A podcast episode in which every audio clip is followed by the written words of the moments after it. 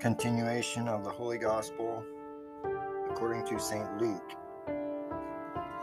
When Jesus was 12 years old, they going up into Jerusalem according to the custom of the feast, and having fulfilled the days, when they returned, the child Jesus remained in Jerusalem, and his parents knew it not. And thinking that he was in the company, they came a day's journey and sought him among his kinsfolks and acquaintance. And not finding him, they returned into Jerusalem, seeking him.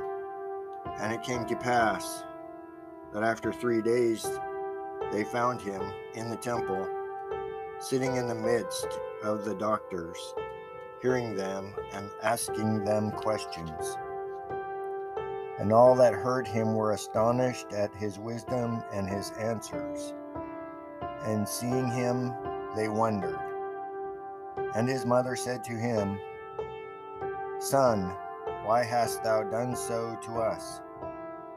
Behold, thy father and I have sought thee sorrowing. And he said to them, How is it that you sought me? Did you not know that I must be about my Father's business? And they understood not the word that he spoke unto them. And he went down with them and came to Nazareth and was subject to them. And his mother kept all these words in her heart. And Jesus advanced in wisdom and age and grace with God and men.